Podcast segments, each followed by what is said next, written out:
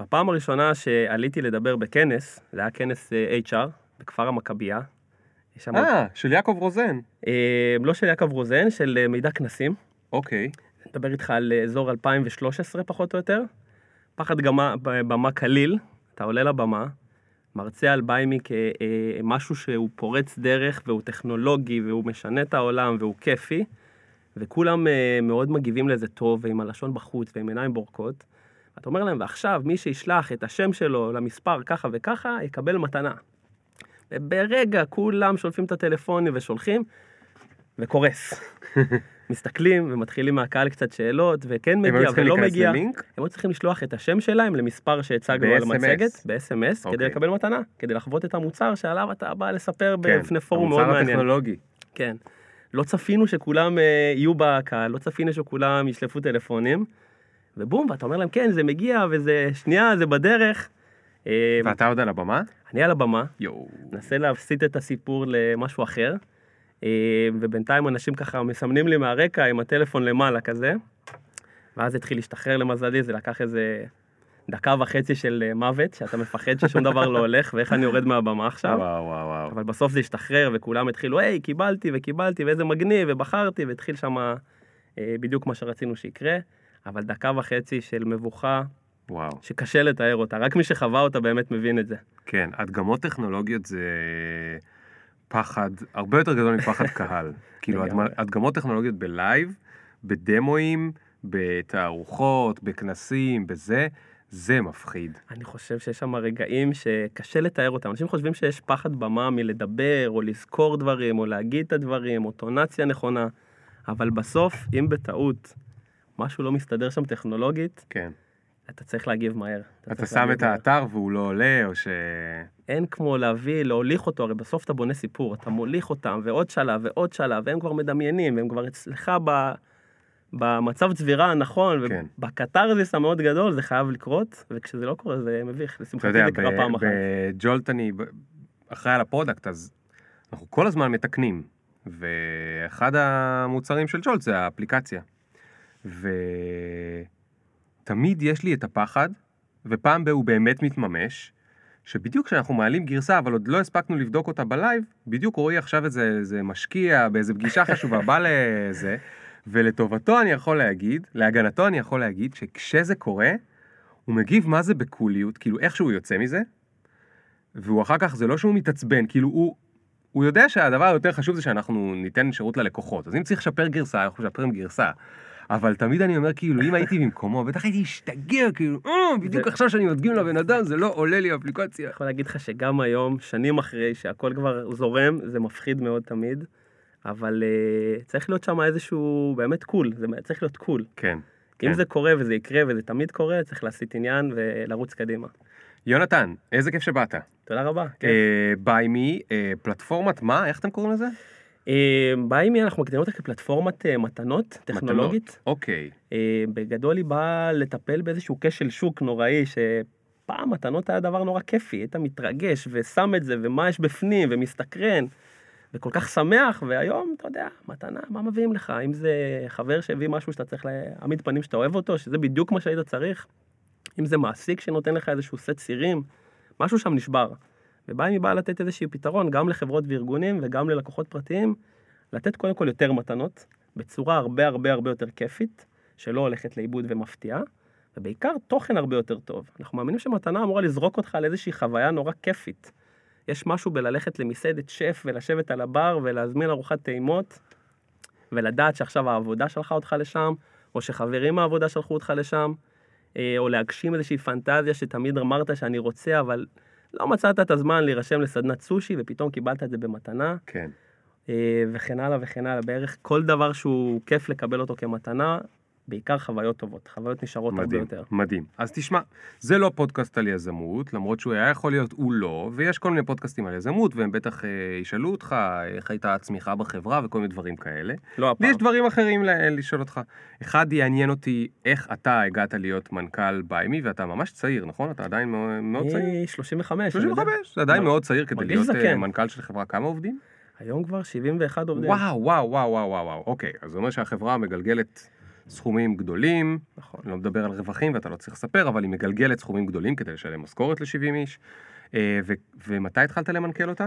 אני קיבלתי את החברה בספטמבר 2013. אוקיי, אז יש, יש לך כבר איזה חמש שנים אה, שאתה רץ עליה, חמש וקצת, אז אנחנו נדבר על איך זה קרה, וגם אה, אני יודע שיש לכם כל מיני דברים מעניינים שאתם עושים בתוך ביימי בתרבות הארגונית, וזה גם מאוד מאוד מעניין אותי, אה, בגלל שמעניין אותי עולם העבודה. אז אה, אנחנו נדבר על שני הדברים האלה, ונתחיל בעוד שנייה. Yeah.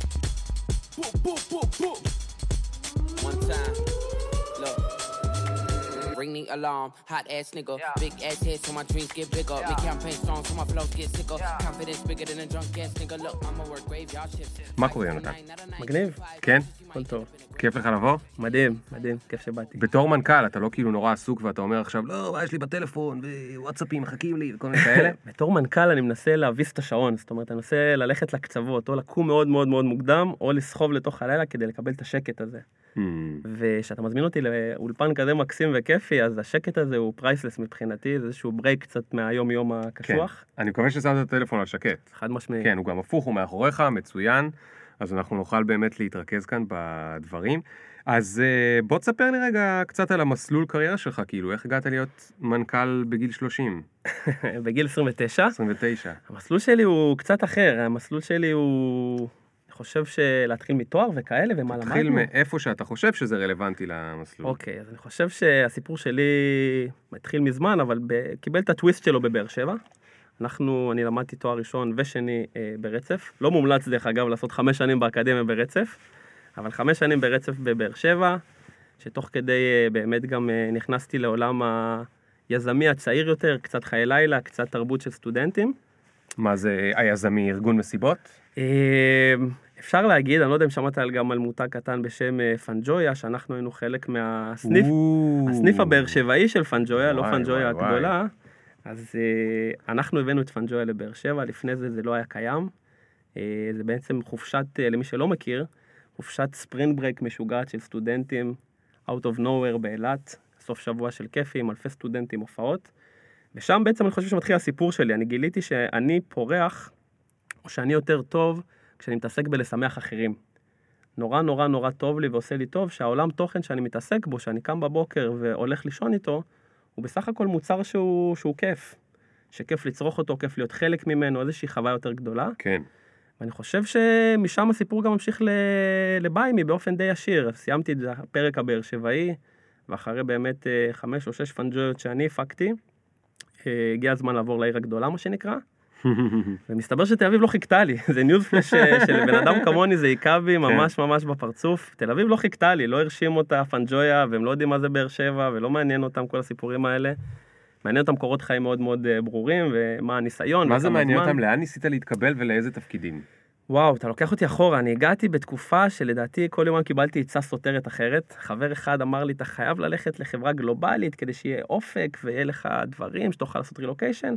באיזה תפקיד? אז מצאתי את עצמי... מה למדת? למדתי מנהל עסקים, גם אוקיי. תואר ראשון ושני, עם התמחות בשיווק. הראשון היה עם התמחות בתיירות, כי חשבתי שזה יפתח כזה איזה ערוץ מגניב, פחות פתח.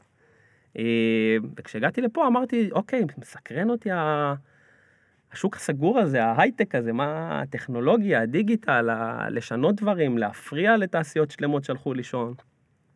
ושם מצאתי את עצמי לראשונה הולך לאיזשהו רעיון עבודה ב-HP, בתור אה, איש מכירות, כי מה אתה יכול לעשות עם תואר במנהל עסקים ב-HP? רק להיות איש מכירות. עברתי איזה שלב או שניים, אני אפילו לא זוכר, ומצאתי את עצמי בתוך איזושהי חוויה של דינמיקה קבוצתית כזאת, זה מהימים האלה שאתם מתחילים 100, זה כמו איזה פרק בהישרדות, Mm. מתחילים 100, מגיעים 50 לאמצע היום, ובסוף נכנסים 20 לאיזה אקווריום שקוף, זורקים שם משימות אחד על השני, בודקים מי מנהיג כביכול. כן. שם נטשתי, היה לי, אמרתי, אוקיי, לא בשבילי. נטשת או הונטשת? שם נטשתי. ב-HP ספציפית אני נטשתי. כאילו אמרת זה לא בשבילי החרא הזה. פחות בשבילי, ה- כן, הדינמיקה הקבוצתית הזאת, שכולם כזה... אז קר- עצור שנייה, אני מביא אותך להיום. אם היה לך המון המון המון המון המון המון המון המון המון המון המון המון כסף, מלא. והיית צריך לגייס עובדים במהירות של HP, שזה מהירות מטורפת שבה זה לא שאתה זוכה לדבר עם כל אחד שבטח מה שקורה היום, אתה איכשהו כן, לא יודע אם אתה מראיין, אתה מראיין את כולם בסוף? עד, עד היום אישית? כן, עד אוקיי. היום כן. אתה לא במקום הזה, יש לך כבר אלף עובדים ואתה צריך זה. אתה חושב שזה מתודה טובה או לא, או לא טובה? המבחני מיון, לא יודע איך קוראים לזה. אני חושב שהשיטה כשיטה היא נכונה, אבל היא, היא חייבת לעבור עדכון, וזה אולי גם נגיע לזה בהמשך. ארגונים חייבים להגיב הרבה יותר מהר למה שקורה, ארגונים חייבים להתאים את עצמם ל... ל לא אגיד בני נוער, אבל ל... הדור היותר צעיר שמנסה להיכנס לעולם העבודה, ויש לו איזה שהם סט ציפיות אחר. הנה, אני התחלתי איזשהו תהליך שהתהליך פחות התאים לי. כן. עוד לפני החברה, אז אני חושב שכן, כנראה במסות אתה חייב לבצע איזה שהם מהלכים מהסוג הזה, אבל להתאים את התוכן, להתאים את המשימות, להתאים את ה... איך שאתה בוחן, מה אתה בוחן. Mm. לא שאני יודע מה הפרמטרים אה, שבגינם הסתכלו מאחורי אה, זכוכית, מה, מה קורה שם, אבל אני מניח שצריך לעבור איזושהי אדפטציה תמידית, אופטימיזציה של התהליך, ללמוד איך אנחנו מראיינים. אז זה לא שאלה של, אה, אני חוזר לשאלה שלך של כסף ומה הייתי עושה, אני חושב שאין מנבא יותר אה, מדעי כמעט, מ- מי הכוח אדם, מי ההון האנושי, מי האנשים שבאים לעבוד אצלך, מאיפה הם מגיעים, מה הערכים שלהם. מנבא להצלחת החברה. כן. ולכן כמעט אין פה אבן שאסור להפוך, וזה לא משנה אם אתה צריך לגייס במסות, או אם אתה צריך לגייס בפינצטה. תרבות ארגונית בעיניי היא זה הדבר הכי חשוב והכי... מה זאת אומרת, איפה, איפה אין אבן שאסור להפוך? בתהליך הגיוס. בתהליך הגיוס? כן. מה זאת אומרת אין אבן שאסור להפוך? אתה מתקשר לבדוק מי ההורים? אה, לא, זה, אני, לא חושב, אני לא חושב שזה למשל מנבא הצלחה אוקיי. או מי הבן אדם. אה, אני אהיה קצת קלישאתי, ואז אני אנסה לברוח מזה חזרה. מעולה. אה, אני חושב שצריך לייצר את התנאים לשיחה. שיחה זה דבר שבו אתה מכיר את הבן אדם הרבה יותר טוב מאשר כל אה, רעיון עבודה שהוא התכונן אליו. בסוף כולם עושים את אותה שיחה עם הדוד שמבין ברעיונות עבודה רגע לפני שהם נכנסים אליך, ומחכים לשאלה של במה אתה טוב ובמה אתה חלש, וספר לי על מקרה שאתה גאה בו. זה תשובות לא, בדרך כלל פחות אותנטיות. צריך כן. להגיע לאיזושהי רמה שאתה מקלף קצת את הבן אדם שמולך. איך אתה עושה את זה, יונתן? ספר לי. אני לא חושב שיש מתודה מסוימת, אבל הרעיון הוא רגע לייצר איזושהי אווירה, אני לא יודע אם אני צריך לחשוף פה את הכללים, אנשים שהגיעו לא. לביימי, אתה- יכול, אתה- יכול... אה, לא, זה בסדר, אני צריך. לשכלל את השיטה שלי אחר כך. הרעיון הוא לייצר איזושהי אווירה של שיחה, אה, לרדוף אחרי איזשהו משהו שנראה מאוד מאוד לא רלוונטי. בוא נדבר על הטיול הגדול שלך, מלא, אבל מלא, עד שאתה מרגיש שאתה מדבר עם חבר. ושם אתה מתחיל לגלות קצת ממה הבן אדם באמת אה, נדלק, באיזה שלב העיניים שלו היו בוהקות. ואז אתה מנסה לנתח לעצמך כמראיין מהצד השני, למה ספציפית פה הוא נורא התרגש. פה הוא סיפר לי איזושהי תשובה יבשה, וסיפר על איזשהו שלב בחיים שהיה בצורה מאוד אה, אה, שטוחה, מהמם. ופתאום הוא סיפר על איזה תחביב, והעיניים שלו עפו לכל הכיוונים, ואתה מנסה להבין כן. מה, מה יש שם, ו- ו- וזה הבן אדם. כן. ואם זה מתאים לי, ולאן זה יכול ללכת בחברה שלנו. כמה זמן אבל לוקח להיכנס ל... זה מאוד תלוי גם במרואיין, לפעמים זה אתה מנסה לשחרר שם קצת איזשהו משהו כדי שהוא ידבר בצורה יותר חופשית, וזה לוקח מלא זמן, כן. ולפעמים אה, זה לוקח, אתה יודע, לפעמים צריך לעצור אותם. זה אנשים שנכנסים והם אה, כנראה שמעו מחברים שיש פה אווירה מסוג מסוים, אז הם כבר נכנסים מראש, ודווקא אותם צריך קצת לאפס. ואתה עדיין עושה את זה לכל כן, מועמד? לא, כן. לכל מועמד שעבר איזשהו... אה, נכון, זה, כן? נכון, נכון. אז לסופיים. אני השלב הסופי של כל מי שמגיע לעבוד בביימי. באיזה קצב אתם אה, מגייסים? אמ, אנחנו מגייסים בצורה לדעתי די אקורדיונית, זאת אומרת לקראת סוף שנה בדרך כלל אה, ביימי מכינה את השנה הבאה, שבדרך כלל בשש שנים שלי בביימי אה, מתכוננים עוד פעם להשתלט על העולם ועוד פעם להכפיל, ולכן אנחנו צריכים כל פעם לפתוח מאוד מאוד רחב. במהלך השנה יש בערך אה, חמישה גיוסים ב- בחודש פחות או יותר. חמישה גיוסים בחודש? כן. כן, אוקיי. זאת אומרת, אתה צריך לפגוש לפחות עשרה אנשים בחודש, לפחות. אם לא יותר. לפחות. אני יכול להגיד לך שבאזור נובמבר-דצמבר, היומן שלי הוא כמעט בלתי ניתן להשגה בגלל רעיונות ופגישות, כי שם יש איזשהו פיק יותר גדול של עובדים. חמש שנים ככה כבר. חמש שנים. לא התעייפת? אה, אתה עובד ב-HR. אני, חד משמעית, כששואלים אותי איך אני מנהל את הזמן שלי, או על מה הוא הולך, או מה תפקידו של מנכ"ל, אני חושב שאני מאוד מוטה HR, אני חושב שעוד פעם, אני מתחבר לזה שזה הדבר פשוט בעיניי הכי חשוב בתוך החברה. אם, אם אתה תפגע נכון, בוא, בוא אני אספר לך מה למדתי השנה, ב-2018.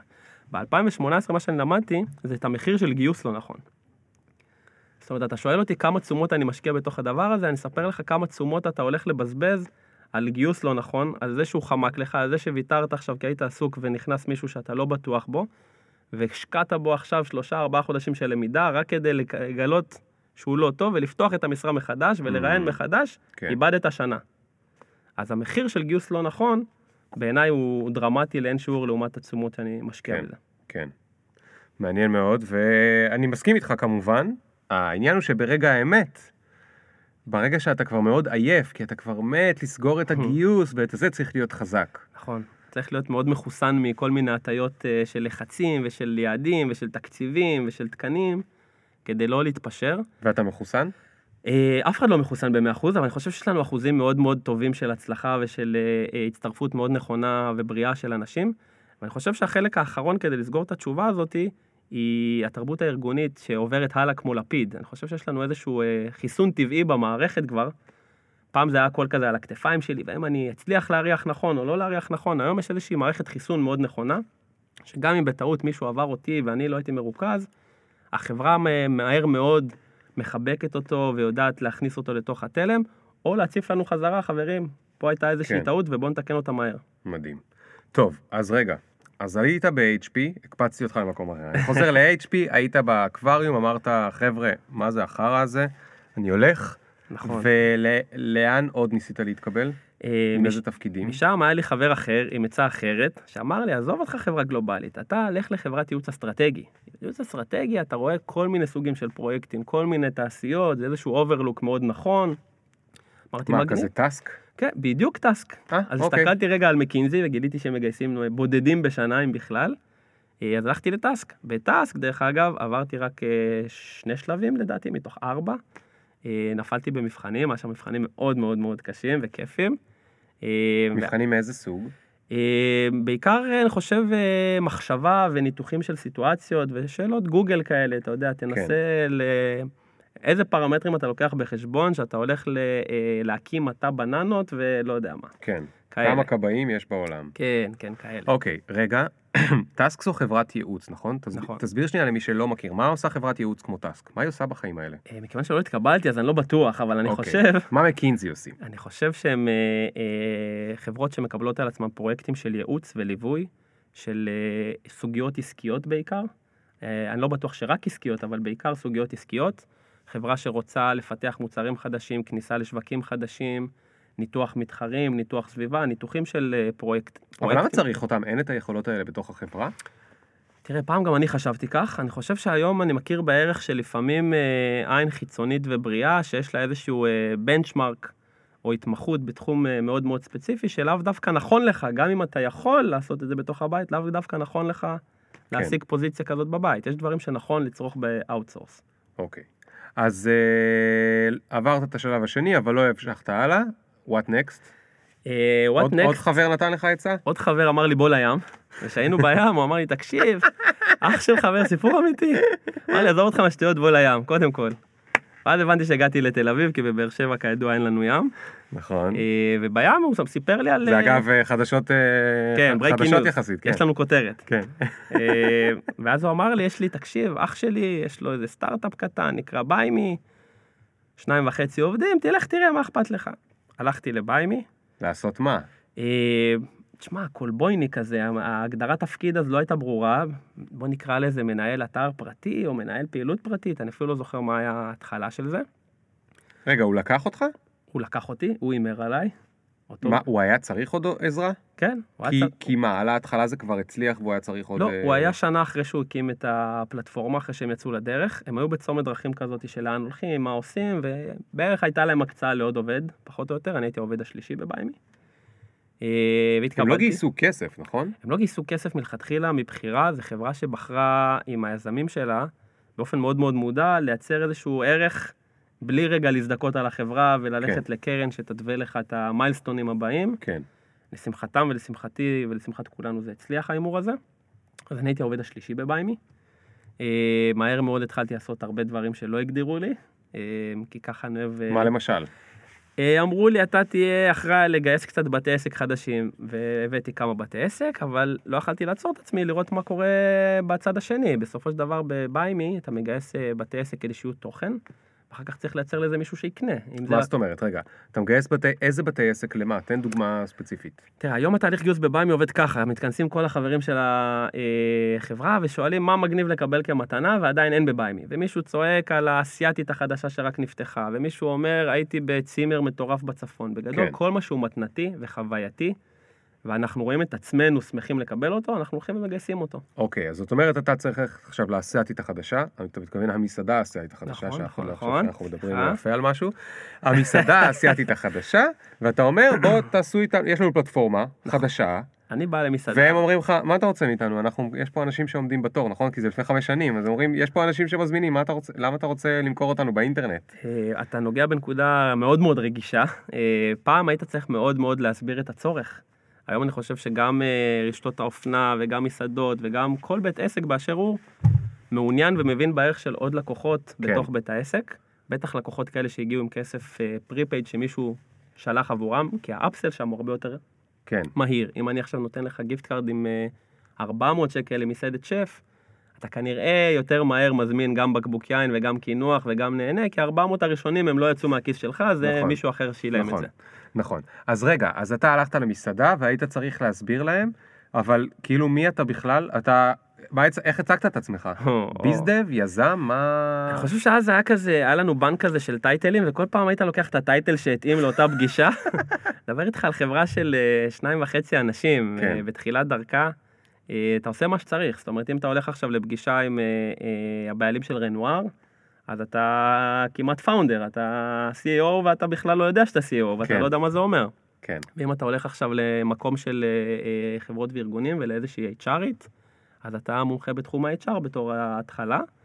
ואני חושב שמהר מאוד זה דווקא התמסד, וכל אחד באמת קיבל את הטייטל הנכון לו בתוך תגיד, הסיפור. מאיפה הכרת בכלל את כל השפה הזאת, את כל הלינגו של הטייטלים, וה-HR ו-CEO? הרי אז הרגע לא- היית באוניברסיטה. אז לא הכרתי, הייתי בפנג'ויה, יותר גרוע מהאוניברסיטה, כן. זה כאילו הגעתי מהבריכה לתוך הדבר הזה שנקרא ביימי.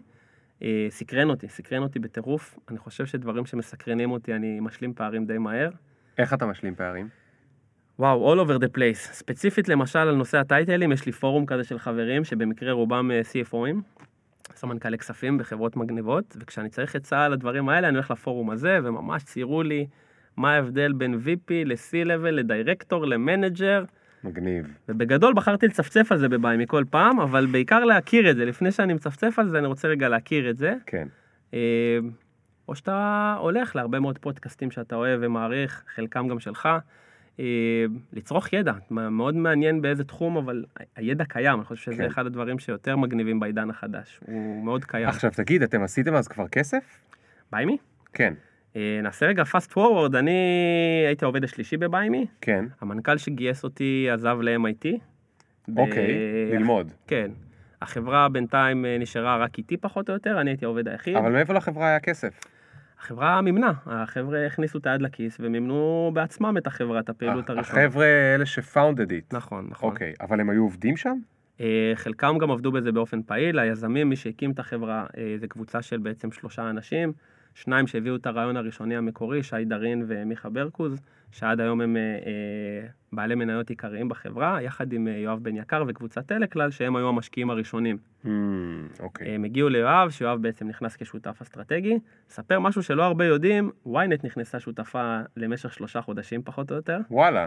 אה, כן, נכנסה. הרעיון היה שליש ליזמים, שליש לקבוצת טלכלל שמביאה איתה את כל הסופורט והתמיכה וההון הראשוני, ושליש ל-ynet כדי שיספרו לעולם מה זה ביימי. כן, נשמע חכם בעיקרון. נכון, אה, אז ynet נכנסו, שינו את השם דרך אגב מביימי לביימי, שזה אחד הדברים ש, שקרו שם בתקופה הזאת, עזרו לגייס קצת בתי עסק, וזה באמת עוזר שיש לך את ynet אה, כרוח גבית, כן.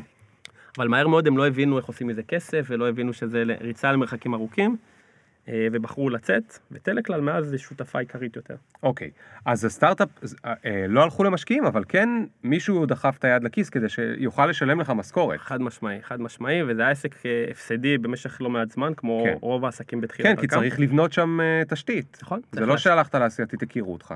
לא רק שלא הכיר, לא הכירו אותי, היה לי מאוד קשה לייצר פגישה. מאוד קשה בך. להסביר לבן אדם, כן, זה תיאור יותר נכון. בוא, אני רוצה עכשיו לתת לך, תחשוב על השיחה ב-2011-2012, כן. אני רוצה לשים באתר שלך, שאתה אפילו לא יודע איך נכנסים אליו, כן. אפשרות ברסט? לרכוש, כן, כזה, רול כזה, אפשרות לקנות gift card בצורה דיגיטלית שמגיע ב-SMS, ואתה תשרוף את זה במערכת מימוש פנימי, זה כאילו what. זה קשה מאוד, אבל אה, זה היה תקופה מאתגרת, זה היה חומה ומגדל כזה. אני אוהב להגיד שתמיד נסתכל על התקופה, על השינויים שלי, לפי כלי הרכב. באותה תקופה נסענו על אה, אופנוע, אני ועומרי, בעיקר עומרי, וכדי להספיק יותר. אתה לא רוצה לבזבז זמן על חניה ועל פקקים, רק לפגוש כמה שיותר אה, עסקים. literally נסעתם על אופנוע. literally. חשבתי שאתה מדבר על אנלוגיה. לא, לא, לא, אני חושב שפה זה... literally נסעתם על אופנוע. על אופנוע, פשוט אופנוע כדי להספיק כמה שיותר פגישות, כמה שיותר גיוס של בתי עסק. אחר כך זה להפוך באמת לרכב כדי להגיע לחברות היותר גדולות ובאמת אה, לייצר פגישות יותר מעניינות.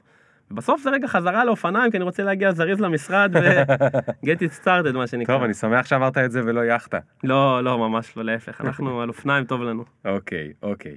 אז אה, מתי, מ- מתי כאילו הבנת שאתה לא עוד סתם עובד? או שהם הבינו?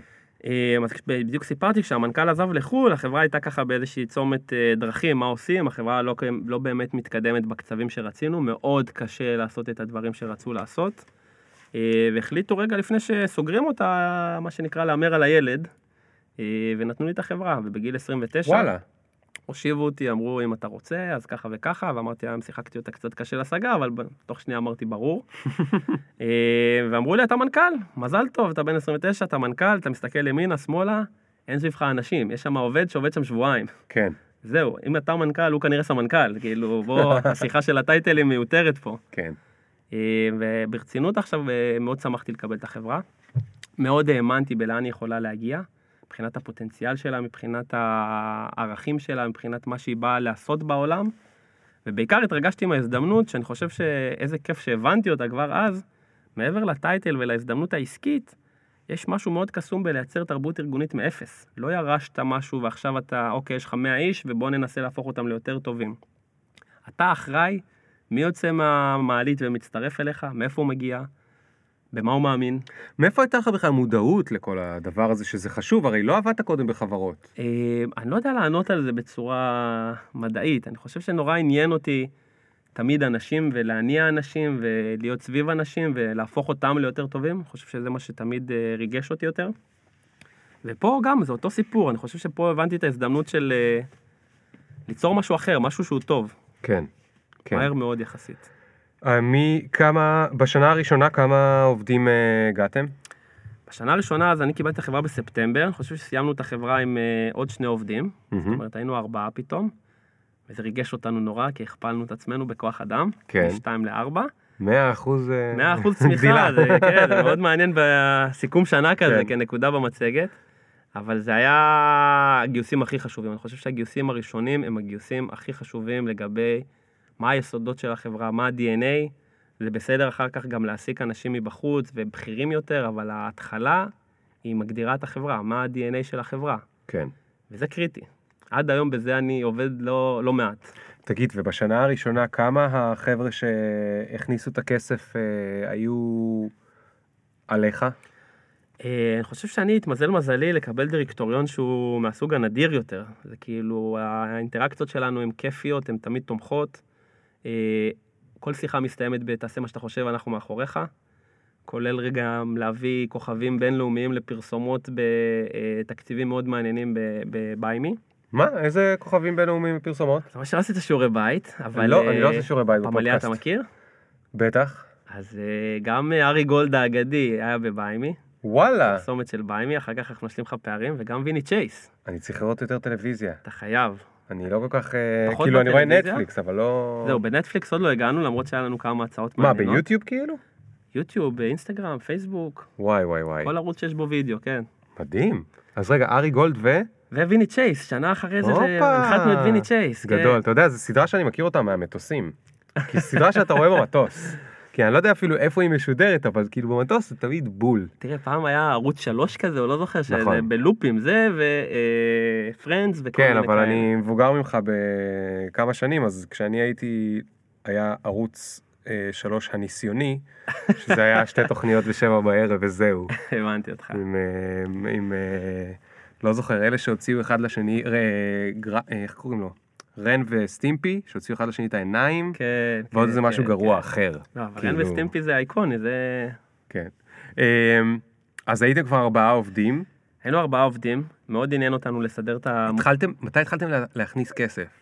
הכנסנו כמעט אה, מהיום הראשון, הבעיה שיש לך הרבה מאוד הוצאות. כן, ואתה לא יכול לצמוח בקצב שאתה רוצה בלי ללכת ולגייס רגע הון. זאת אומרת, כן. יש פה איזשהו תהליך של, אחר של בנייה של חברה, שהיא נבנית כחברה בריאה כמעט מ-day one. כן, אה, שהיא מדברת קודם כל על להגיע לרווחיות, כדי להפסיק להפסיד כסף, ואז איך אני משנה את המודל העסקי ומה אני עושה, כדי שהוא ייצר לנו איזשהו אפיק שאפשר לרוץ בו הרבה יותר מהר. אבל תראה איזה יופי אתה מדבר כאילו בשפה עסקית. איפה אספת את זה? אני לא יודע לענות, כאילו, זו פעם שנייה שתשאל אותי, אני לא, אני לא יודע, אני חושב שאני בחור סקרן מטבעי, חושב שתמיד עניין אותי להבין איך דברים עובדים, למה הם עובדים ככה. היית הולך לכנסים? אה, היית קורא פוסטים? היית קורא ספרים? תראה, אני קורא הרבה ספרים. איפה למדת להגיד אפיק?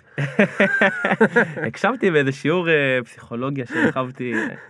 תראה, הייתי רוצה להגיד לך שמגיל צעיר פתחתי דוכן לימונדה ומכרתי חמישה שקלים והלכתי לכנסים ובניתי. זה לא שם.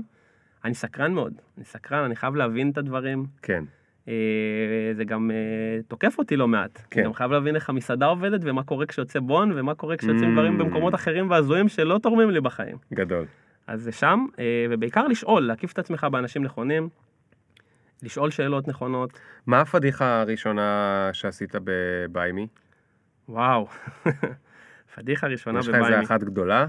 תראה, אני חושב, אני לא יודע לאן זה יגיע הפודקאסט, אז אני אנסה, ונקווה שהוא לא יגיע רחוק, הפרק הזה. אני חושב שהרבה פעמים בביימי בתחילת הדרך, אה, הגישה הייתה חומה ומגדל. זאת אומרת, עד שאתה כבר משיג פגישה, למשל, בחברה, לא, בוא נעשה את זה פשוט אמיתי, בלי לנקוב בשמות, ואז יהיה כן, בסדר. כן. עד שאתה משיג פגישה בחברה מאוד מאוד גדולה במשק הישראלי, אתה נורא מתרגש, כי זה יכול לשנות את החברה. זה שלב כזה שכאילו לקוח אחד יכול להפוך את החברה.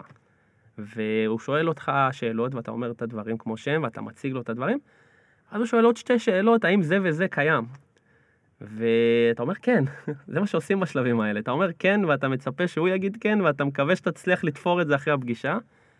ושם הוא ממש מה, נכנס הוא מדבר לפרטים. על פיצ'ר פיצ'רים, שקיים? האם אתם יודעים אה, לעשות ככה אוקיי. וככה וככה? ואתה- האם זה מוציא נגיד חשבוניות? כמובן, אתה אומר, מה זה, איזה שאלה, זה, זה הפורטה של החברה, בשביל זה, זה, זה קמנו, אנשים לוקחים אותנו בשביל זה, ואין לך מאחורה שום טרק רקורד, שום נו-האו, שום case study שאתה יכול להראות.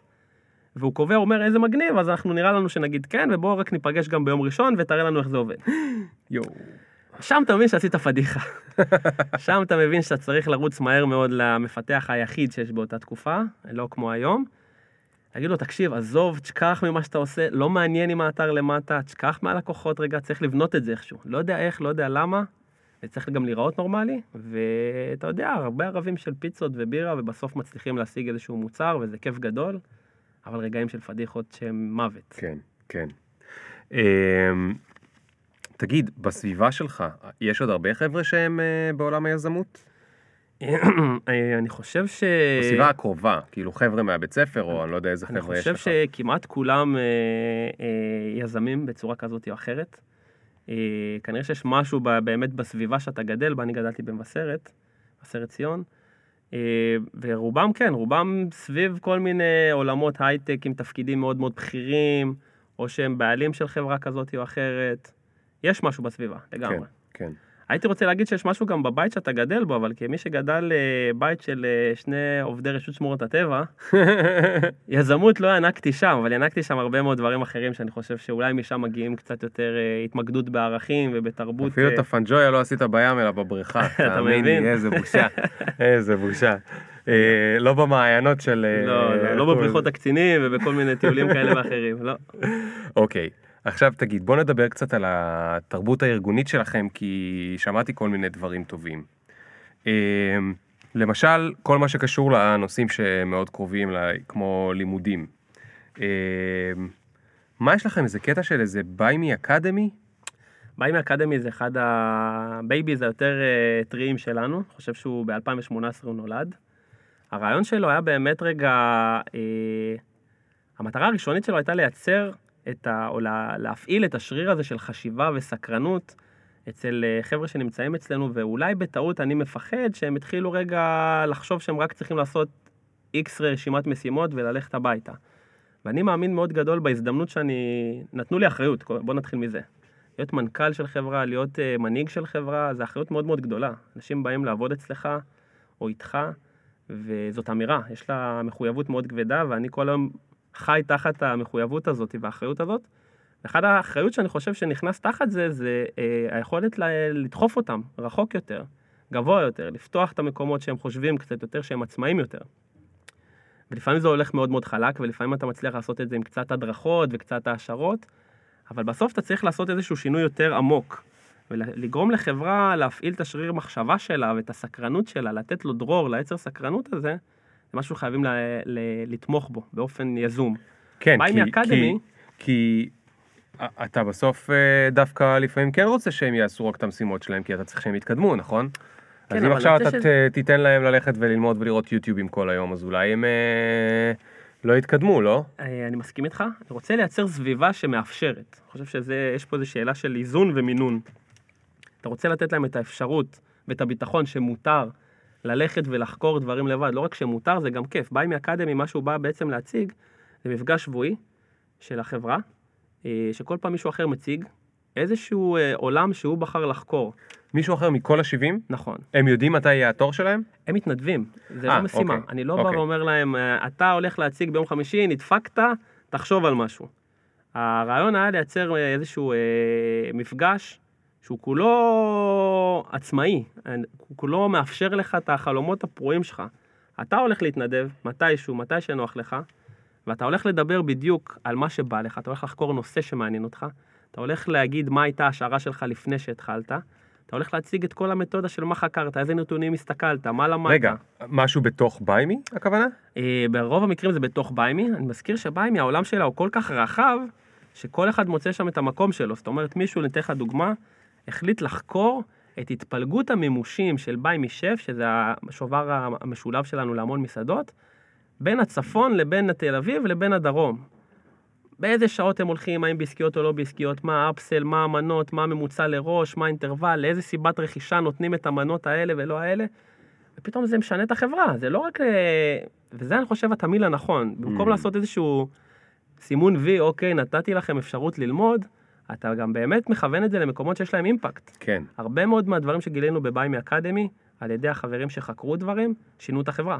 פשוט שינו את החברה. באמת? באמת באמת ובתמים. באמת? אני לא אגיד לך שכל ביימי אקדמי, כן. האסטרטגיה של החברה משתנה, כן. אבל חד משמעי, אחד לכמה פעמים, פתאום יש איזה בינגו, שאתה אומר, וואו, איך לא חשבנו על זה, וואו, זה נתון מטורף, זה משנה את כל מה שחשבנו, וזה פשוט כיף לראות את זה. אני מת על זה. אין, אין משהו שאני יותר אוהב, גם בג'ולט, ש, שחבר'ה באים להציג ועושים איזשהו דיון. חבר'ה, אני לא מתכוון לשותפים, להפך. כן. חבר'ה מההיררכיה הלא גבוהה, והם אומרים לך, בוא נדבר על הבעיה של הטה-טה-טה-טה, אבל הם לא באים ואומרים, אוקיי, בוא נדבר על הבעיה, הם באים עם מצגת, והם חקרו, והם מביאים נתונים, ואתה אומר כאילו, וואו, זה איזה זה. רציני זה, זה בדיוק ועכשיו עכשיו אפשר כאילו ממש להתייחס לדברים שלהם ברצינות, ו- ו- ואיזה יופי שהם היו צריכים לעשות את המצגת, ואיזה יופי שהם צריכים לעמוד ולהציג, וכמה כוח זה בדיוק נותן להם. זה שריר, זה שריר שצריך לדעת להפעיל אותו. זאת אומרת, זה לא עובד כהנחיה, לך תעשה ככה, לך כן. תעשה X או Y, אתה צריך לייצר את התנאים שבאמת מאפשרים את זה. כן, אה, ושם זה, שם נולדים הדברים הכיפים יותר. מדהים. ומה עם ה-one on one'ים? אה, אחד הדברים הנורא כיפים שלנו, שהחברה גדלה, קרו לי כמה דברים. אני פרנואיד מטבעי, ובהתחלה דיברנו קצת לפני. האתגר הוא איך אתה משדרג את עצמך ככל שהחברה גדלה, או איך אתה מתאים את עצמך לקצב ולצרכים של החברה. להיות מנכ"ל של חברה של עשרה אנשים, קשה ואחלה, אבל גם מאוד מגניב. האם זה מה שמצופה ממנכ"ל של 70 אנשים? האם בכלל 70 אנשים מכירים אחד את השני באותה צורה שעשרה אנשים שחיים בחדר אחד מכירים את עצמו? התשובות משתנות כל הזמן, ואני כל בוקר שואל את עצמי את הסט שאלות הזה, וחושב על שאלות חדשות. אחד על אחד נולד בדיוק משם, זאת אומרת, יום אחד הגעתי לחברה, אמרתי, וואו, יש לי פה כבר 40 חברים. בטוח שכבר לא כולם יודעים מי יוצא עם מי, וכל מיני דברים שגרים בחמישה, עשרה אנשים ביחד, אתה מעורבב בחיים האישיים והמקצועיים, ויש כן. איזשהו קום בעיה כזה מאוד כיפי. ואני מכור לזה, אז אני כאילו שואל את עצמי איך זה מתקיים גם ב-40 איש, או איך מייצרים את זה. פתאום אמרנו, בוא נעשה רגע הגרלה, אה, נגריל שמות, אה, יצא שם של בן אדם, והשם השני אסור שיהיה חבר בצוות שלו, ואסור שיהיה חבר קרוב שלו.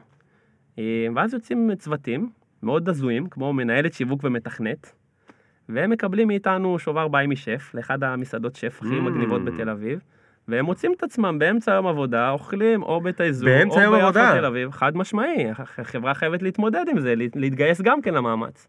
מדהים. ופתאום אתה בא ואומר, חברים, גם אין לכם זמן לנצח. חודש. יש לכם חודש, אני לא רוצה לראות אתכם את במשרד. קחו מונית, תחזירו קבלה, הנה המתנה שלנו, ארוחת שף, קחו גם קינוח, ופשוט תכירו אחד את השני.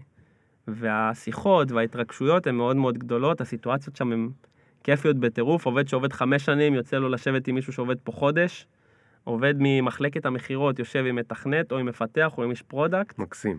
ושם נוצרים דברים ושיחות כיפיות, ואנחנו עושים את זה פעם ברבעון, אנשים מחכים לזה, אה, וגם לי יוצאים אה, מפגשים פעם ברבעון מגניבים. יש כאילו את ההגרלה. כן, מגניב. זה אומר מגניב. שאתה עושה את זה ארבע פעמים בשנה לכל הפחות, ואתה פוגש עוד אנשים חדשים כל פעם. אפילו לי יצא, פתאום אתה מוצא את עצמך בשיחות מגניבות עם אנשים שלא צללת איתם לשעתיים של כן. ארוחת שף ומה נזמין לקינוח. כן. נו- נוצרת שם סיטואציה גם סביב האוכל, ומה נזמין, ומה הכיף. כולם גם מצטלמים ומשתפים. איזה כיף. תגיד, במובן האישי, אה, דיברת קצת על העשרה אנשים מול 70 איש. מה, מה עובר עליך בשינוי הזה? זאת אומרת, איפה אתה בתוך כל הקטע של האיזון חיים עבודה? אה, אני חושב שאם נחבר את זה לעוד פעם, ניתן רגע אמירה צ'יזית וננסה עוד פעם לחזור חזרה לתכלס. אני חושב שלהחליט על מקום עבודה זה אחד הדברים היותר חשובים ויותר אה, אה, מאתגרים בעידן החדש. אנשים מגיעים עם סט אה, אחר לגמרי של ציפייה ממקום העבודה, והוא ממלא חלק אדיר מהחיים שלהם, ולכן אתה חייב להתאים את עצמך לתוך הסיטואציות האלה. גם שיהיה fun, שזה קודם כל מאוד מאוד חשוב, ולא ברמה השטוחה של fun. זה לא מובן מאליו שאתה בא לעבודה וכיף לך לראות את האנשים, שהאנשים נכון. באים לך בטוב, לא שהסיטואציה באה. לך בטוב, שאתה לא מפחד מיום ראשון, שאתה לא שבוז בשבת. אה, אז זה קודם כל. פעם שנייה, אתה כן חייב לייצר תנאים לעולם החדש, שמאפשר גם אה, לחיות. מותר גם ללכת הביתה ולעבוד מהבית. מותר גם לא להביא פתק מחלה פעם, זה בסדר גמור, צריך לאפשר את זה ולדחוף את זה, ולא לעבוד רגע באיזה שהם אה, הנחות יסוד של פעם. שם נולד לנו אחד הדברים היותר מגניבים, אנחנו קוראים לו יום אור יום. יום אור יום נולד בחורף, ממש בש... בשיא שעון החורף, שהשמש יורדת כבר באיזה ארבע. והחלטנו שוואלה זה, זה הזוי שאני צריך לקחת חצי יום חופש או יום חופש כדי לטפל רגע בארנונה או בדברים, אפילו לא בשביל הכיף. יש לבן אדם צרכים. יש פה הורים צעירים, יש פה אנשים שיש להם דברים to do.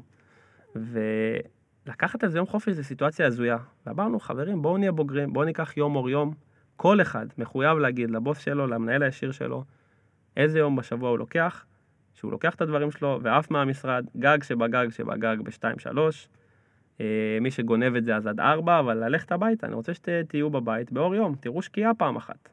אני, עוד פעם, אולי זה מגיע כל שבוע. כל שבוע, זה זכות. שיש להם. אה, יש כאלה שלוקחים את זה הרבה יותר מאחרים, לאחרים אנחנו מנסים לעזור כדי שזה בסדר, צריך איזשהו, לקפוץ איזשהו אלמנט שזה, של אומץ, של להאמין בזה, שלא בוחנים אותך, אתה מגיע למקום כן. חדש ואומרים לך זה בסדר לקום מהכיסא, ואתה לא בטוח שמותר לקום מהכיסא. אז אנחנו משתדלים אה, להסביר להם שאנחנו מאוד מתכוונים לזה, פשוט לקחת את הדברים, יום בשבוע, ללכת לראות שקיעה, ללכת לסדר משהו בארנונה, ללכת לשתות קפה מוקדם, לתפוס אפי האוור. תגיד, איך אתה בענייני כספים? תסביר לי את השאלה. אתה... אתה אוהב לרדוף אחרי המספרים? לרדת לאקסלים, לתחתית שלהם? אני בן אדם של נתונים, זאת אומרת, אני מאוד מאוד מאוד אוהב נתונים, חושב שבכל זמן נתון יש לי בערך עשרה דשבורדים אה, פתוחים. גם בר... ברמה של כמה אנחנו רווחיים, כמה אנחנו מכניסים וכולי. כמה משכורות. בכל, ברמת החברה, ברמת העסקה. אוקיי. לביים יש היום למעלה מ-4,000 חברות וארגונים שהיא נותנת להם אה, שירות, ובכל אחד מהם זה עולם שלם של מתנות ושל עסקאות, ואני משתדל, אני כבר לא יכול להגיע לכולם, אבל אני מאוד מסתקרן כדי להבין קצת. אז תגיד, בתור מי שאחראי על כל הדברים האלה, משכורות העובדים זה עדיין ההוצאה הכי גדולה, נכון? אה, ב-BuyMe... יש הוצאות יותר גדולות מזה? אה, שאלה טובה. זאת אומרת, עוד פעם, אתה חוזר רגע לספרים ול textbook ולכאלה. תמיד ההוצאה על שכר היא אמורה להיות ההוצאה הכי גדולה. אני אוציא החוצה אה, חברה שעוסקת בחינוך שוק. חברה שעוסקת בחינוך שוק משקיעה גם לא מעט ב marketing. זאת אומרת, יש פעמים בתוך השנה או בתוך הקצב, זה מאוד תלוי איפה אתה ברצף של השלבים בחיי החברה, שאתה משקיע יותר ב marketing. כן. שה marketing היא ההוצאה הגדולה של לעשות חינוך שוק. למשל, חברה, סתם אני אומר, של מתנות, שם קוד BuyMe, שמתעסקת באמת ב... לתת לגיטימציה לזה שאפשר לבוא בידיים ריקות לארוחת חג. ארוחת חג, סיטואציה שכל ישראלי עובר אה, לפחות פעמיים בשנה, אם כן. זה בפסח או בראש השנה, ואתה אמור להגיע עם מתנה כזאת של מתנה למארח. זה נורא מוזר להגיע בידיים ריקות. שלחת SMS, כאילו. כן. אלא אם אתה עני, ואז אתה שוכח להביא אותה. כן, או שאתה טגלון כזה ל... אבא, תרשום אותי שזה גם ממני. כן. אבל כל עוד אתה כבר תא משפחתי ומצפים לך לבוא עם מתנה, נורא מוזר להגיע בידיים ריקות. ולך תסביר שבתוך ה-SMS ששלחת, יש את החוויה הכי משוגעת על פני כדור כן. הארץ. אז רגע, אני שאלתי את זה, אוקיי, אז יש פעמים שבהם ה marketing יותר גדול, כי צריך לחנך את השוק, אבל חלק מהזמן, השכר של העובדים זה. נכון. זה ההוצאה הכי גדולה. נכון. אז עכשיו אתה יושב, ואתה כל היום מסתכל על המספרים האלה, או הרבה פעמים במשך השבוע אתה מסתכל על המספרים האלה, וזה כואב לך, כי לפעמים, לא יודע, יש חודשים יותר חלשים, אולי אתה פתאום צריך אה, לעשות פיטורים, זה קורה לפעמים, ש... זה קורה? גם זה קורה. אוקיי, זה גם קורה. אז איך אתה חי עם הסיפור הזה, ואני שואל בכוונה בצורה שנשמעת פרובוקטיבית, שאתה אומר לחבר'ה, תצאו באמצע היום. או לכו עכשיו להפסקה של שלוש שעות לאכול אה, צהריים, או לכו תלמדו משהו וזה, ולא, יאללה חבר'ה, אני חושב ש... עוד פעם, זה הנחות של עולם ישן שפשוט לא מתקיימות היום בעולם החדש. הפרודקטיביות היא... מדברים על משבר פריון העבודה בישראל ופריון העבודה ואיך זה יכול להיות שאנחנו מתקדמים והפריון העבודה נמוך, זה בגלל לדעתי בוסים מהסוג הזה או איזה שהם פרדיגמות של עבודה של יעדים ורצועה קצרה ותספר לי מה עשית עד ארבע וכמה שיחות עשית, זה, זה לא עובד, זה כאילו נשמע לי מוזר שאני בכלל צריך לסנגר על זה בעולם החדש. אתה להפך, אתה צריך, כי אתה מה- מה- מהמעטים, אתה מהמעטים שבאמת חיים את זה. כל מי ששומע אותנו וזה לא ברור לו, עובדים צריכים להיות מאושרים. עובדים צריכים לשמוח לבוא למקום העבודה שלהם, אחרת אין סיכוי שהם נותנים עבודה טובה, אין סיכוי שמהצד השני שהם מנהלים לך לקוחות, הלקוחות מבסוטים, אין שום סיכוי כזה. העובדים צריכים להיות מרוצים. השאלה שצריכה להישאל בעיניי, מהמם. זה איפה עובר הגבול של עובדים אה, מרוש- נכון, מרוצים זו השאלה ומאושרים. הבאה שלי. זה בעיניי השאלה המעניינת. זאת אומרת, בשם העובדים המאושרים, איפה אתה מותח את הגבול? הרי כולם יהיו מבסוטים 100% מהזמן בים. נכון. אז בוא ננהל את החברה מחסקה. זה כבר שאלה שאותי יותר קצת מעניינת, ופה התשובות הן באמת יותר... אה, צריכות ללכת לכיוונים אה, יותר ברורים. איך אתה מייצר את האיזון הזה, גם בין ליהנות בעבודה, שזה מורכב מהרבה מאוד רבדים ובעבודה מאוד קשה, וגם איך אתה מייצר ערך בלשמוח ב- ב- בעשייה עצמה. שהעשייה עצמה היא, היא לא מטלה. עכשיו, זה לא שיש רק משימות כיפיות, יש גם משימות פחות נעימות נכון. ופחות טובות, ויש גם לקוחות פחות מרוצים, אבל צריך לייצר איזושהי חדוות עשייה וחדוות אה, עבודה שמאזנת את הרצון רק ללכת לשחק פינג פונג, או רק ללכת לשתות בירה כל היום. כן, כן. תגיד לי משהו. אה, אתה יודע, שומעים אותנו יותר עובדים מאשר מעסיקים. או כאלה שיום אחד יהיו מעסיקים, ולכן זה נורא חשוב לי הטון הזה שאתה אומר אותו בכזה ביטחון, וגם מיישם אותו אצלך, שזה הרבה יותר מרשים אותי מכל היועצים הארגוניים, ש... או היועצי קריירה, או הזה, שיבואו ויגידו ש... לא שאני מזלזל בהם, אבל פשוט זה יותר מרשים אותי כשהמנכ"ל אומר את זה. יש לך איזה רעיון, אני יודע שזו שאלה קצת farfetch, אבל יש לך איזשהו רעיון לתת לאנשים ששומעים אותנו עכשיו, ונמצאים במקום שהמנהלים שלהם לא מבינים את זה. יש לך רעיון איך לתת להם, מה הם היו יכולים להגיד או לעשות כדי לעזור למנהלים שלהם להבין את זה? אה, שאלה טובה וקשה. אני חושב שאני מנסה לחשוב על עצמי.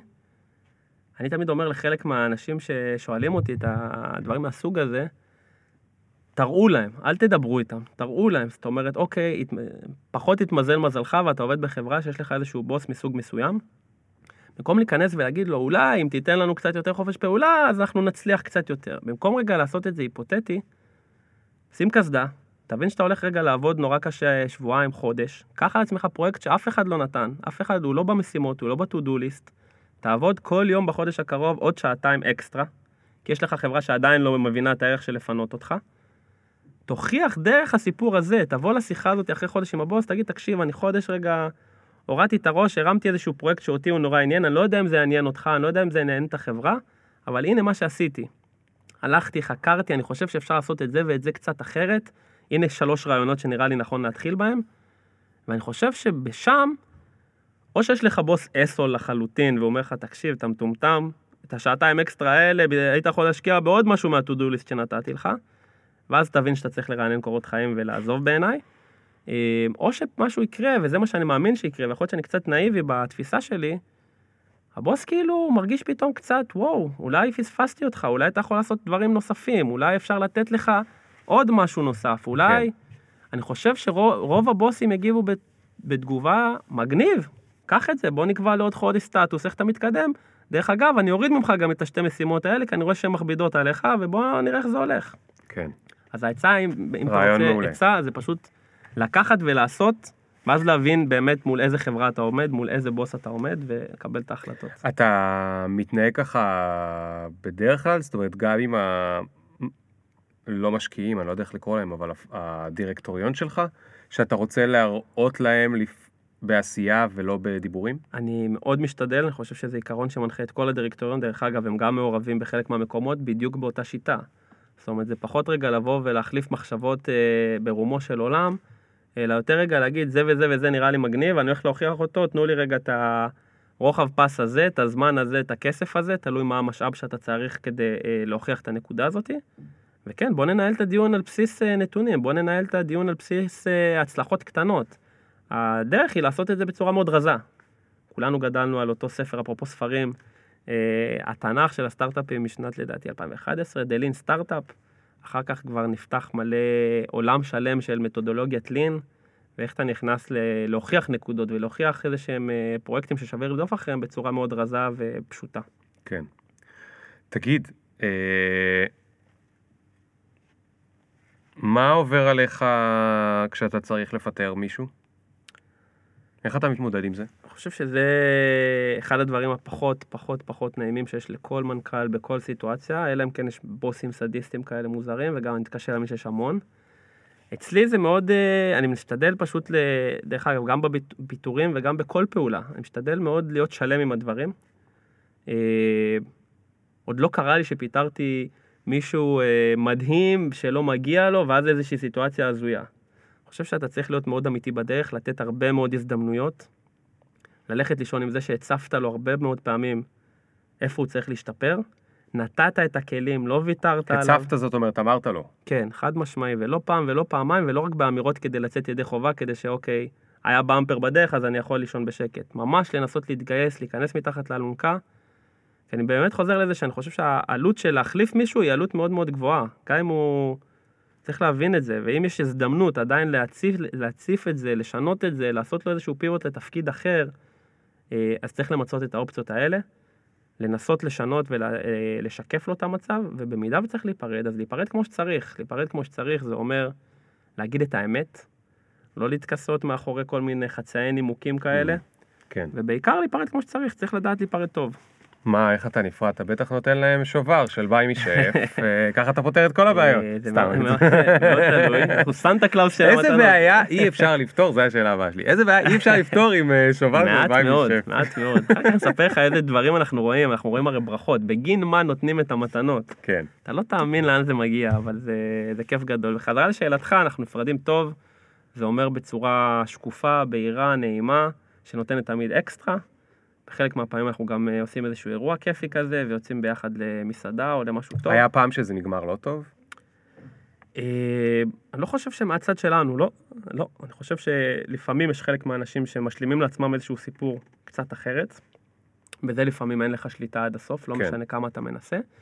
אבל אני רוצה להאמין שרוב האנשים שנפרדנו, וזה לא המון, אה, נפרדנו בטוב, נפרדנו בכיף, ואנחנו גם היום מתראים מדי פעם, באים מחבורה מאוד מאוד מגובשת. אז יש הרבה מאוד אירועים שאתה רואה גם חברים אה, מן העבר, מה שנקרא. הם נשארים בלוויין. יש דברים ברמה האנושית שעשית שיצא לך להתחרט עליהם? אני לא צריך שאתה תיתן לי דוגמאות, אלא השאלה היא עקרונית, האם אה, היו דברים ברמה האנושית, זאת אומרת אה, תפקידים, להזיז תפקידים, לשים מישהו מעל מישהו, מישהו מתחת למישהו, כל מיני דברים שהתחרטת עליהם אחרי זה? אני חושב שיש, אני לא נקי מטעויות חברה בקצב של ביימי, חברה שנקראת בשלב של הייפר גרוס. שנה אחרי שנה היא גודלת ביותר מ-40 אחוז, אז בספרות זה הייפר גרוס. כן. אה, אז בהכרח אתה עושה מלא, וכשאתה עושה מלא אתה גם טועה לא מעט. אני חושב שגם בתחום הזה יש לי כמה וכמה טעויות. אה, ואז איך אתה, איך, איך הולכות איתך הטעויות? הן הולכות איתך ביום-יום, הולכות איתך למיטה, הן הולכות איתך חודש אחרי. תראה, אני שונא כאילו, לטעות איך- ברמה שקשה להסביר לבן אדם כמה אני שונא לטעות. אני לא יודע לעשות עוף על הכפתור שלה לאכול את עצמי או לנתח את העבר, זה איזושהי תכונה פחות טובה לדעתי. אה, ולכן אני משתדל לא לטעות כעיקרון. אז אני משתדל ממש לעשות הכל כדי לא לטעות. מדי איך, פעם, איך, איך, איך אתה עושה כדי לא לטעות? כאילו, שוב, את- אז זז- זזים דברים מהר. אז אני אומר עוד פעם, אתה, בדברים שאתה הולך לעשות איזושהי החלטה כזאת, אתה אה, רוצה לוודא שניסית כל מה שאתה יכול. מפה אוקיי. זה כבר לא בשליטתך. אתה ניסית ועשית עוד שיחה והתעקשת על הלמה ונתת עוד הזדמנות וכיוונת עוד. ואם עכשיו צריך, אז צריך, אין מה לעשות. אז כן. יש כמה כאלה לדעתי שאולי אה, הייתי יכול לעשות יותר טוב בדיעבד. אני לא חושב שיש כאלה שהם טעויות גמורות, אתה יודע, שאומרים אה, ימינה וזה היה צריך להיות שמאלה. כן. אני חושב שאם כבר בעמודת הטעויות הקטנות, הם, הם יותר רגע התזמון, אולי זה קרה קצת באיחור וזה קרה קצת מוקדם מדי, כן. ויותר סביב הסמנטיקה הזאת, ואני... אבל עוד יקרה, אין חיסון מזה. זה כן. צריך לדעת ל... גם את זה להכיל. איך אתה עם קונפליקטים? אתה אוהב, שונא או נמנע? אה, בין אנשים או מולי או איך באופן כן, כללי? מולך, בין אני אוהב מולך לראות עם אנשים. זה זה מה זה... לא, אה, מולך עם אנשים בחברה, אתה מנכ"ל, זה אומר שידך בהרבה מאוד דברים. אתה חושב אה, ש- יש כל מיני, אה, אתה יודע, ואם אם גידלת את החבר'ה טוב, אז יש חבר'ה שבאים, יש להם ביקורת, יש להם רעיונות שאתה לא אוהב אולי לפעמים, ואולי מתעקשים עליהם, אז יש קונפליקטים. תראה, אחד מהערכים שאני חושב שחברה חייבת להיבנות, ואני שמח שבה אם היא בנויה בצורה הזאת, היא שקיפות ברוטלית. לצורך העניין, זה מתבטא בזה שאת הצגת התקציב והיעדים ואיך הגענו לזה, אתה עושה ברמת חברה. יוצאים ל off-site, יומיים שלמים בצפון, חופרים בדברים, רואים את המספרים, רואים את המחשבות, נותנים לכולם לדבר, מציגים רעיונות, מחליפים עליהם מחשבות. זה נעשה בקיבוץ, דרך אגב, מאוד... אה, אה, אה, תמיד באותו מקום? כרגע זה קרה שלוש פעמים באותו מקום, אה, מאוד כיפי, אנחנו אוהבים להגיע לשם, ובסוף מה שאני מנסה להגיד, אתה חייב לעורר את הוויכוחים האלה. זאת אומרת, הרבה מאוד פעמים אני מוצא את עצמי דווקא מעורר את זה, אני מחליף כובעים כדי לעורר קצת את הוויכוחים האלה. ברגע שבן אדם מסכים איתי, אני מחליף כובע ותוקף את איך הרגע הסכמת איתי, המשוגע, וזה א', ב', ג' וד'. כי עוד פעם, אני חושב שמה שיותר חשוב זה להפעיל את השריר, ואני רוצה לוודא שהשרירים עובדים כל הזמן. לגמרי זה מעמיד אותך לפעמים בסיטואציות של אה, אוקיי, אבל אה, צריך לעודד את זה, צריך לאפשר את זה, אני חושב ש... איך אמרו פעם, If you're the smartest person in the room, you're in the wrong room. אה, אז אני חושב שזה, אתה עובד בזה שיהיה עוד אנשים חכמים, שיהיה עוד אנשים דעתנים, אבל לא לשם הדעתנות, וזה רגע עוד נקודה חשובה. לפעמים יש אנשים שהם אוטוריטה מתוקף האוטוריטה, או שהם מרימים קול מתוקף הלהרים קול, או ויכוח בשביל הוויכוח. צריך לוודא שזה נכנס דרך ה... הקולות הנכונים, שאין ניקוד בחברה על מי צועק. כן. אין ניקוד בחברה, וזה, אתה אומר כן, אבל זה קשה ל, ל, ל, לבוסס את זה. זאת אומרת, שאנשים באמת יאמינו שזה לא חוכמה, לא מנצח בדיון מי שצועק יותר, או מי שהרים את הקול. יש דיון, מותר, ל... לא, אף אחד לא מתרגש רגע מהטונים שלו, אבל צריך להבין נקודות, להוכיח אותם, לדבר עליהם, ובעיקר להבין את הלמה. למה אנחנו אז רגע? אז אתה עכשיו יושב בדיון, ויש עוד שמונה אנשים בחב- בחדר, וצריך לקבל החלטה. איך מתנהלת, עכשיו אתה אה, נכנסת לדיון, אולי הייתה לך דעה, אבל באת כאילו עם ראש עוד לא, אתה באמת עוד לא החלטת, ובגלל זה הזמנת אותם, אתה רוצה לשמוע את אה, דעתם. איך מתנהל עכשיו הסיפור הזה של איך אתה לוקח את ההחלטה? אתה לוקח בסוף הדיון, תוך כדי, יומיים אחרי, כאילו איך זה קורה? אתה שומע דעתם, לא שומע דעתם? אני חושב שאין אה, כלל אחד, אבל לרוב אני משתדל לדבר אחרון. אני חושב שלמדתי עם השנים שיש משמעות לכיסא ולכפתור שאתה מחזיק אצלך, ולפעמים מאוד קשה כשהדיון מתחיל בך. אם אתה התחלת, עכשיו בוא נראה מי שתה מיץ אומץ ויצא רגע נגד המנכ"ל. אז אני משתדל מאוד uh, להיות האחרון שמדבר, ובאמת לשמוע קצת את הדיון, לאן הוא הולך ומה אנשים uh, חושבים, וזה גם שיטה ששותה זמן. כמה פעמים ביום בא לך לבוא ולהגיד, כי ככה, כי החלטתי, יאללה, צאו מהחדר. כן. אז זו שיטה שהיא מחזיקה הרבה מה, מהזמן שלך, אבל לדבר אחרון, לשמוע דעות, אני חושב שפה המנהיגות נבחנת באיך אתה מנווט את האנשים לכיוון שאתה רצית, דרך שיחה, דרך קצת אה, מה עם הנקודה הזאת שאולי לא חשבנו, מה את חושבת על זה, לסיים את השיחה הרבה פעמים במה דעתך. אה, זה טריקים שהם אה, טובים מאוד בבניית דיון נכון. אה, ואתה לפעמים גם משתכנע.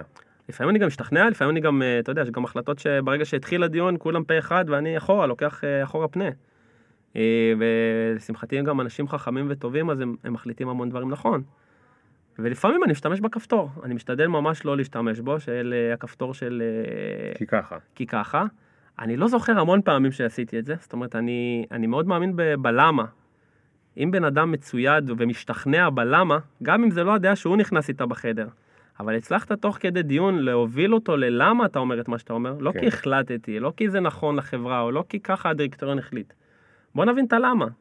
וכשהוא מבין את הלמה, הוא ישגרר את זה יותר טוב לצוות שלו, הצוות שלו יבין את זה, אחרת זה לשלוח אותם למכור קרח לאסקימוסים כל הזמן, וזה יוצר דינמיקה לא נכונה. עוד פעם, זה יוצר את זה שבן אדם בא לעבודה והוא מרגיש בורג. כן. אז באתי למלא את מה שהוא גם ככה יגיד.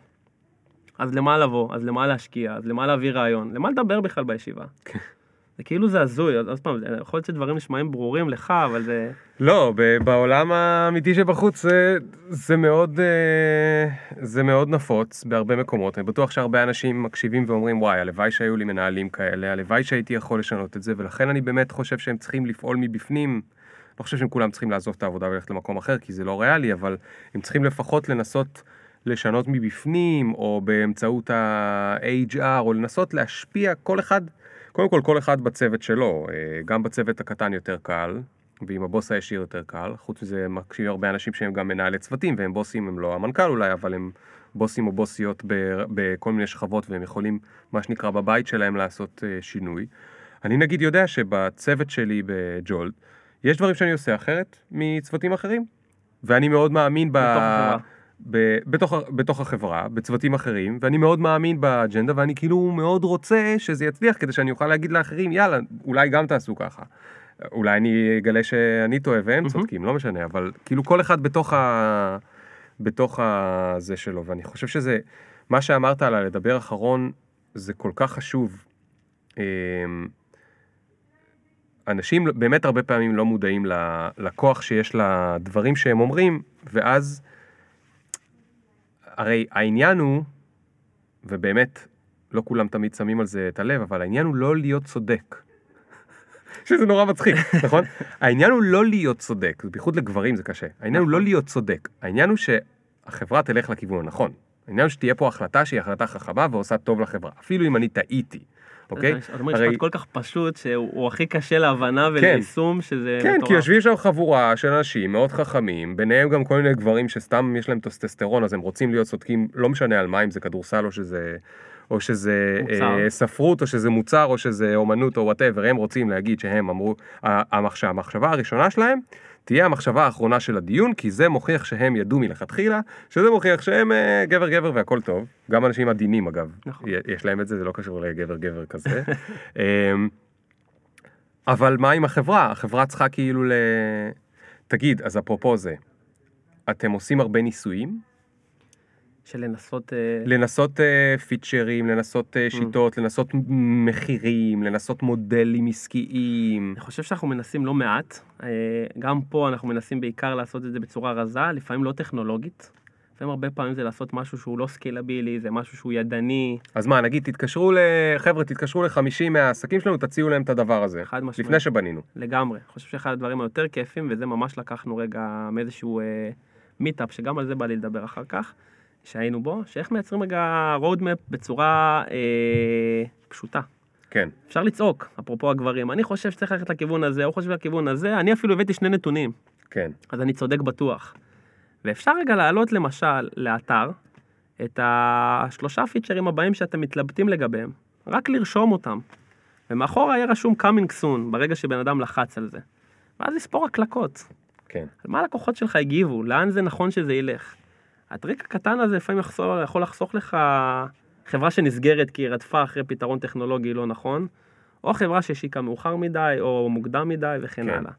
אתה חושב שכן, עושים המון ניסויים, הרבה טלפונים. אה, אנחנו גם מאוד אוהבים את זה שיש לנו היום לקוחות שאנחנו קוראים להם אה, חבורת דור המייסדים, שזה כל מיני לקוחות שאיתנו כבר חמש-שש שנים. אנחנו אוהבים להיפגש איתם, להזמין אותם כשאנחנו מתלבטים לגבי משהו, לשאול אותם משהו, האם זה כיוון נכון, האם זה, איך את מקבלת החלטות את, כן. מה הסדר פעולות שאת מקבלת, ובהתאם לזה לשנות, או אנחנו חושבים לשנות את המוצר הזה, האם זה נכון והאם תגיבי ככה? אז לייצר איזשהו פורום שאתה באמת יכול גם מחוץ לחברה, ולא רק בתוך החברה, בטח אם זה עם לקוחות שלך, אה, לבחון את הרעיונות האלה. מדהים. מה, מה רצית להגיד על המיטאפ? רציתי להגיד על מיטאפים, אפרופו רגע, נתת שם איזה כמה טיפים לאנשים שאל תלכו, אל ת... לא ריאלי שכולם יעזבו את מקום העבודה וכן הלאה. רוצה להגיד שיש דברים בדרך. לפני, אנשים לפעמים חושבים שהבעיה היא, אוקיי, יש לי בוס חרא או חברה עם תרבות ארגונית יותר, אה, פחות מאפשרת, אז בוא אני אעזוב.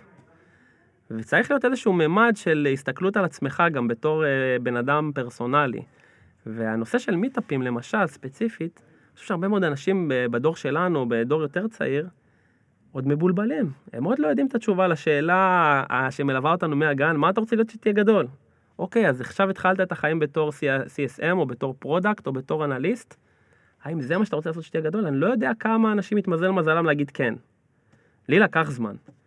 אה, ואני חושב שיש היום המון עולם של ידע ושל שיתוף ושל הרצאות ושל מיטאפים, וחובה עליכם, קודם כל, מי ששומע וקצת מבואס או קצת מבולבל, תרימו את התחת, תלכו לאיזה מיטאפ שמעניין אתכם, תלכו למיטאפים הזויים. זה כיף, מעבר לזה שזה כיף, פעם בבר כזה או פעם בבר אחר, ולשמוע אנשים מגניבים מדברים, לפתוח את הראש. גם אם טוב לכם במקום עבודה, דרך אגב, זה לא רק מפלטם של מחפשי העבודה. טוב לכם בעבודה, אתם רוצים להעמיק את הידע שלכם, תלכו למפגש בתחום הזה. כן, תראו מה חברות אחרות עושות, תקראו case study. ממש. אני אה, חותם על כל מילה. אה, אני ממש מסכים עם, אה, עם הדבר הזה. לפתוח את הראש זה אחד מהדברים שהם, א', עוזרים לך לצאת מה... אני קורא, קראתי לזה בספר בועת המציאות שלך, שכאילו אתה תקוע, אתה חושב שבגלל האינטרנט ובגלל שיש לך 100 ערוצים בטלוויזיה, אתה כאילו הראש שלך פתוח. בתכלס, אתה, כל ה-100 הערוצים האלה, 99 מהם מראים בדיוק את אותם דברים. נכון. ולמרות שיש לך אינטרנט, בפייסבוק, בפיד שלך כבר יש את אותם 20 שטיקים, ויש לך שלושה חברים, שתי שכנות, ארבע דודים וזה, וכולם הם כבר באותם קופסאות. ולפתוח את הראש וללכת למיטאפים, ללכת להרצאות, למצוא, כמו פודקאסט. לשמוע פודקאסטים, אני, אני עושה את הפודקאסט הזה בגלל המטרה הזאת, אני רוצה לפתוח לאנשים את הראש, אני רוצה שכל פרק הם ישמעו על עבודה אחרת, עד שהם יהיו כל כך מבולבלים שהם יהרגו אותי, וזה אגב בדרך כבר, אה, אבל לא אכפת לי, כדי שיהיו להם עוד רעיונות, שהם ידעו שיש עוד דברים שאפשר לעשות ב, בעולם הזה, ורובם לא קרו בגלל שאיזה מישהו באמת קיבל פסיכומטרי מטורף, או עבר מבחני מיון מטורפים, או whatever, אלא פשוט כי יש הרבה מאוד מגוון, ואנחנו הולכים לדברים, ה... אנחנו הולכים, בוחרים מהמגוון הזה מעט מאוד, שכאילו זה המסלולים היותר מסודרים, והולכים רק עליהם, ומפסידים כל מיני אופציות אה, בצדדים. טוב, תשמע, הזמן שלנו אה, הסתיים, עבר בטיל. עבר בטיל, היה מאוד מאוד כיף. אה, אני אשמח להזמין אותך שוב עוד כמה שנים, אני לא יודע איפה אז תהיה ביימי, אבל, אה, ואיפה אתה תהיה, אה, אבל זה יהיה מאוד מאוד מעניין לראות. אני אשאל אותך כן את השאלה, זה האחרונה, והיא הולכת ככה, אתה במטוס, והקפטן מודיע שיש נחיתת חירום, ועכשיו לצערך אתה, זהו, החיים שלך הולכים להיגמר, ואז אתה אומר לעצמך, איזה באסה שלא הספקתי, וואו.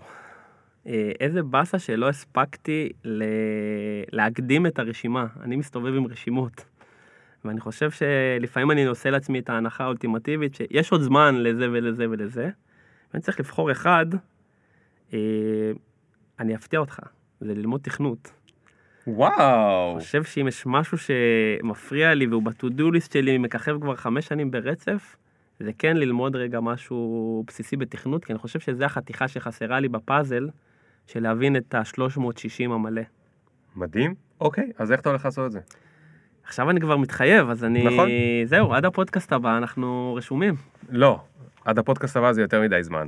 עד uh, סוף 2019, מה אתה הולך לעשות? אז- איך תעשה את זה? עד סוף 2019. אתה לא צריך להפוך להיות מתכנת ברמה שאתה היית שוכר את עצמך. חד משמעי, להפך. רק משהו, רק להבין. קח איזה משהו. אה, זה יקרה, אנחנו ניפגש ב-2019, בסוף שלה, ואנחנו יש. נכתוב לך איזשהו פיצ'ר לתוך הפודקאסט. יש, מעולה, מדהים. יאללה, המון המון תודה יונתן, היה ממש כיף. יונתן או יונתן? יונתן. יונתן.